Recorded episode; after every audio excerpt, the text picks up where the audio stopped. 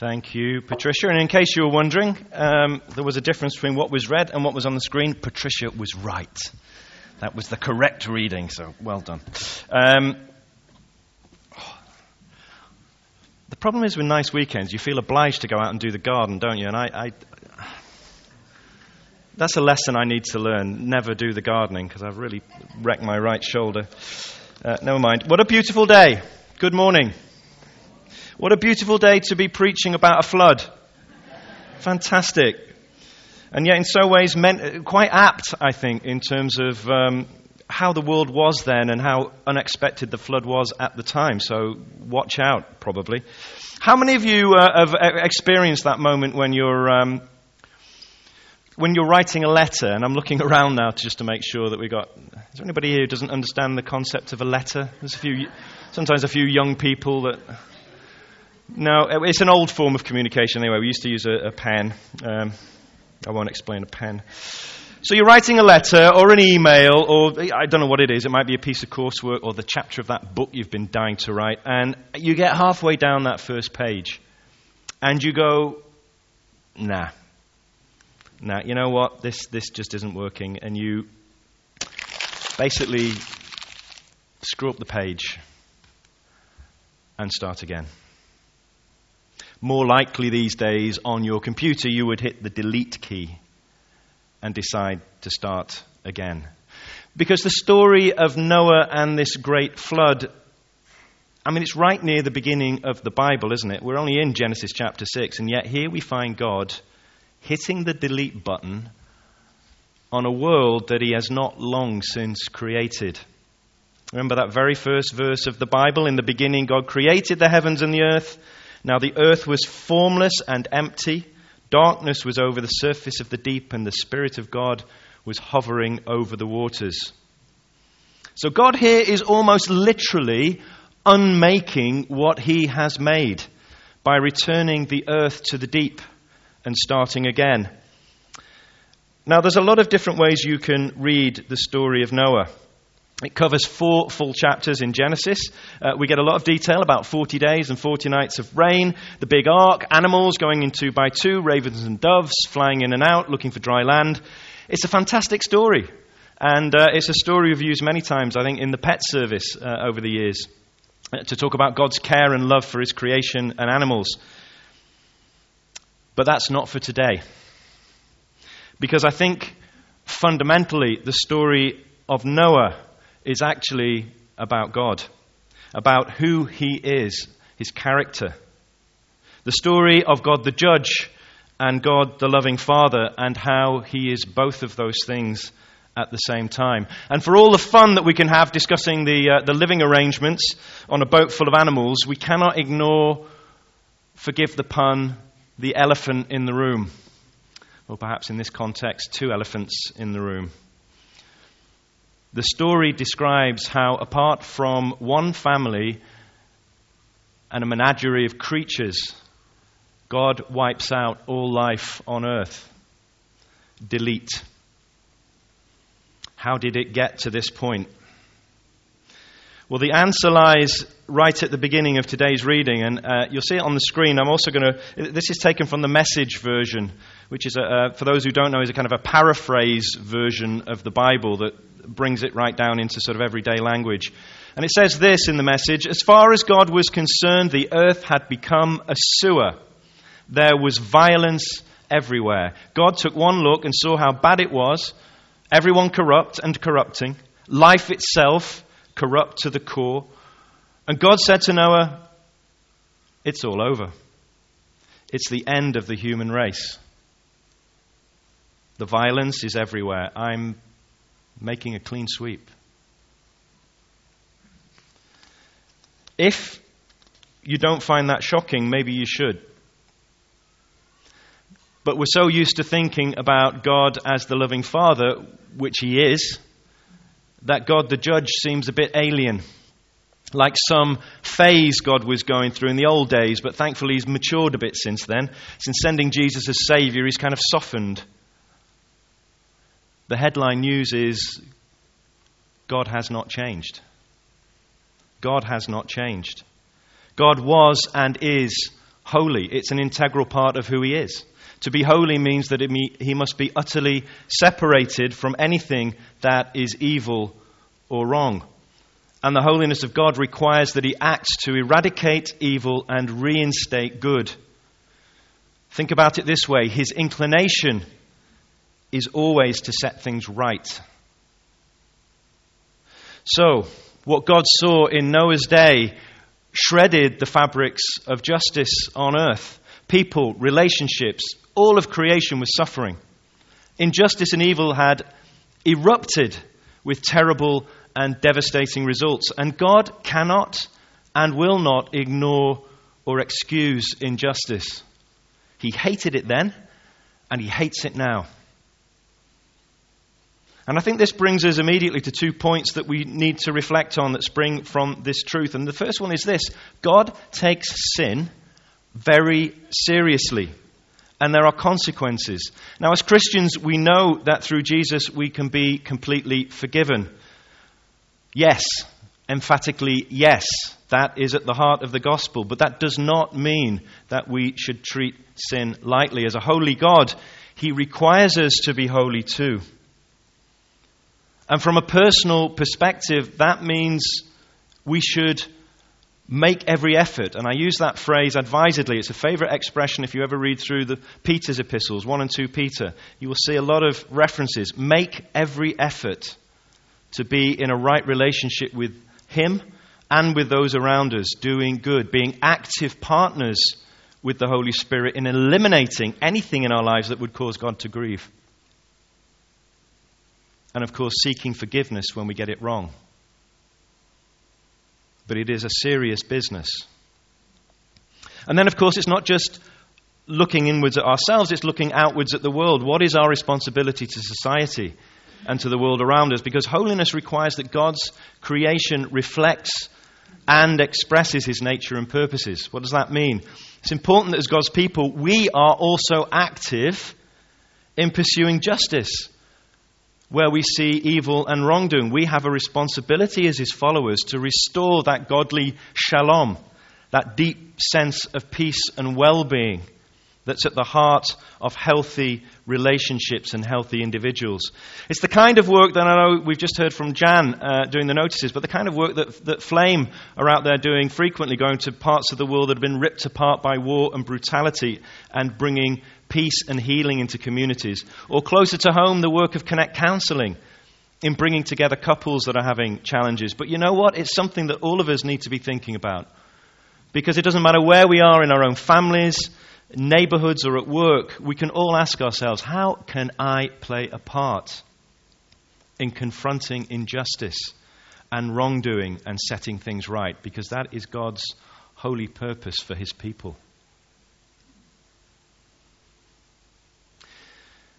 So, God the judge looks out at the earth and concludes that he needs to start again. But, and there's always a but, isn't there? Because somebody out there has caught his eye, someone who has not joined in with the corruption around him.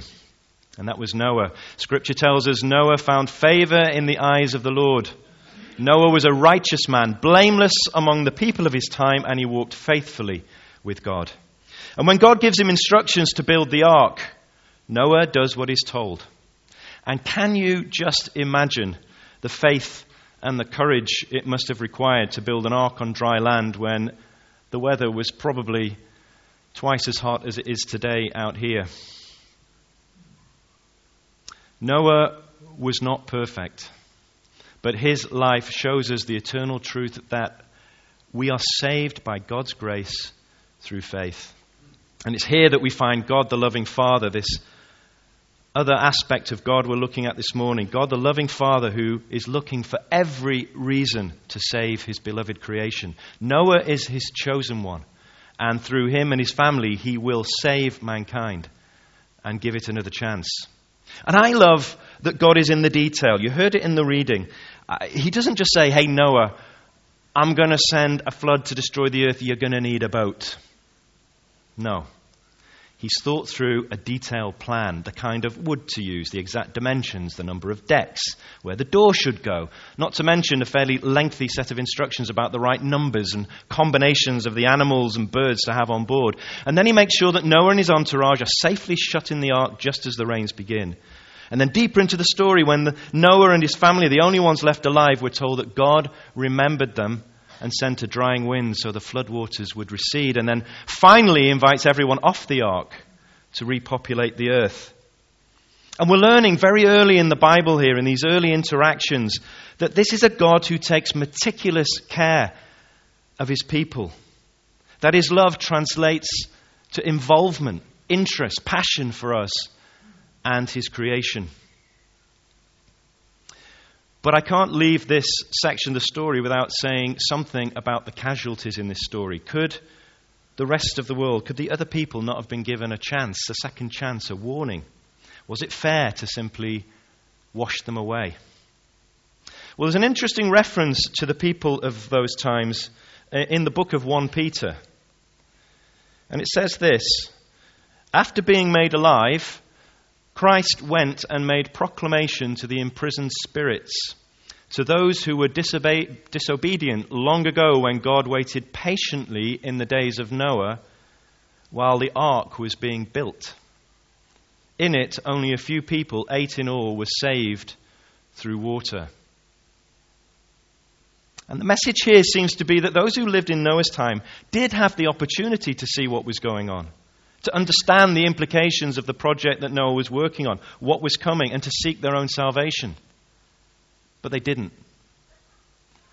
And that should sound familiar to us today, shouldn't it? Because people today have to make that choice about Jesus. Because we believe there will be a final reckoning, a final judgment when Jesus comes again. And, is, and in describing those, those future times to his disciples, we actually find Jesus making a direct reference to Noah and the times of Noah in the gospel. This is taken from Matthew 24. And it says this As it was in the days of Noah, so it will be at the coming of the Son of Man. For in the days before the flood, people were eating and drinking, marrying and giving in marriage up until the day Noah entered the ark. And they knew nothing about what would happen until the flood came and took them all away. This is how it will be at the coming of the Son of Man. Two men will be in the field, one will be taken and the other left. Two women will be grinding with a hand mill, one will be taken and the other left. I think this is one of the most sobering passages, and certainly one of the most sobering statements that Jesus himself makes in all of Scripture. And it should come as a challenge to us here as a church and as individuals because to paraphrase another bit of scripture out of Romans, how are people going to call on the one they've never believed in? And how are they going to believe in Jesus if they've never heard of him? And how are they going to hear unless someone speaks to them about him? And I think that's why, you know, we, we've done a series like Contagious Christianity and we continue to focus on the need to draw people into our community to hear the gospel message. Because that is the only way of salvation. When the floodwaters have receded, Noah is back on dry land and God makes a covenant, a promise. A promise to Noah and a promise to Noah's family and by extension to all mankind, to all living creatures. He says, Never again will a flood destroy the earth. And it's, it's the first promise that we find in Scripture. And it neatly foreshadows what is to come because if God is promising if God is promising never to destroy the earth again, does that mean that from then on, he's going to become more tolerant of the evil and injustice that would surely and inevitably reoccur? Is he going to ignore what is going to happen? Well, we've already said that's impossible for God to do. It goes against his nature as judge. So there had to be another solution. And the solution was and is Jesus Christ. Because what, was God, what God was really saying was, next time. No, next time I will not destroy the earth. Next time I will come to the earth and take that destruction upon myself. You see, in the story of Noah, the instrument of salvation was the ark. But the ark saved only one man and his family, and many died. In God's ultimate plan, the instrument of salvation was the cross, where one man died so that many would be saved. But the God we get to know in the story of Noah, the God we're learning about in those early chapters of Genesis, is the same God that sent his son to die. He's still the God of details. The God who lovingly mapped out the plan to save Noah took that same care and attention to new limits when he unveiled his eternal salvation plan because Jesus didn't just come to die and rise again, he came to live and die and rise again. And God said, This time I will immerse myself in my creation. And Jesus came and he subjected himself to poverty, danger, opposition, resistance. Think of that. God so loved the world that he came to earth and argued and debated with his creation, made himself vulnerable to the very worst side of humanity, got right close and personal, taught and demonstrated and modeled the kingdom of God. Let me show you how things should be, he was saying. You rich man, you know, I love what you're doing, but if you can just stop relying on your wealth, you'll find an even better way. Hey, you fisherman, let's see if you can use your skills to catch people. Hey, taxman, let's have a chat about generosity and honesty. Hey, adulterous woman, you know this is not the way, but you deserve another chance.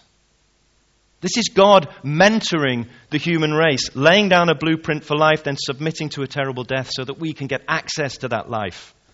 And that blueprint has been laid down for us to follow. We are now the ones tasked with modeling the kingdom to others. I just reference what Tom mentioned in the notices about this mentoring program here at church, so that those who have been Christians a long time, we can share our experience and our uh, wisdom, hopefully, and certainly insights into life with those who have not been traveling the road for quite so long. Have you volunteered yet? Here's a chance to have a real impact on someone's life. And I guarantee, I absolutely guarantee you have more to offer than you think you do. So it is at the cross where we see this ultimate union of love and justice. There, both God's hatred for sin and his care for the world come together. They meet and agree, if you will. In suffering for us, Jesus holds together God's justice and God's love for us, and they form a cross the cross of Jesus. And at the cross, the cross truly and fully executes God's absolute holy judgment on sin, but at the same time, God's saving love. I said at the beginning of the, this sermon that the story of Noah is really a story about God, but I just want to end by thinking about Noah and how we can relate to him. We're told that when God looked at Noah, he saw a righteous person who walked faithfully with God. And thanks to God's saving grace, through our faith in Christ, that's exactly how God looks at us. It's how he looks at you. He looks at you and sees a righteous person. When we give our lives to Christ, God hits the delete button on everything that we've done wrong and allows us to start all over again, just as He swept away the old world in Noah's time through the waters of the flood. And you can see the parallel here with baptism washing away the sin and emerging back out to holiness and new life. That's us. That's us, His followers. You may not feel righteous, but you are. And that should be a source of encouragement. But it's also, of course, a responsibility. A responsibility to be like Noah, his ambassadors in this world. If we're going to take sin within our own lives seriously, if we're going to confront injustice where we find it, if we're going to model the kingdom of God to those in and outside the church, then we will be noticed. We are going to be different. We will think and speak and act differently to the crowd. And that takes courage. And I think if we look at Noah's, in my view, Noah's defining characteristic. It's courage. Courage to obey God when it seemed everyone else in the world around him was just bent on evil and corruption. Courage to take on a building project that risked making him look foolish and ridiculous in his community, the courage to stand up and be counted for God. What's the alternative? Well, I want to just end by uh, reading this for you. This is from uh, Christian writer Lee Strobel. Tour bus Christians drive comfortably through life as they gaze out of the window at others who are elbow deep in the daily adventure of serving God and working among spiritually needy people.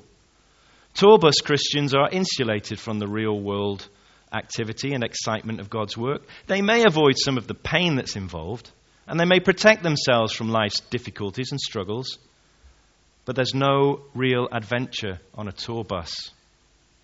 The adventure starts when you tell the bus to stop and you jump off into the fray.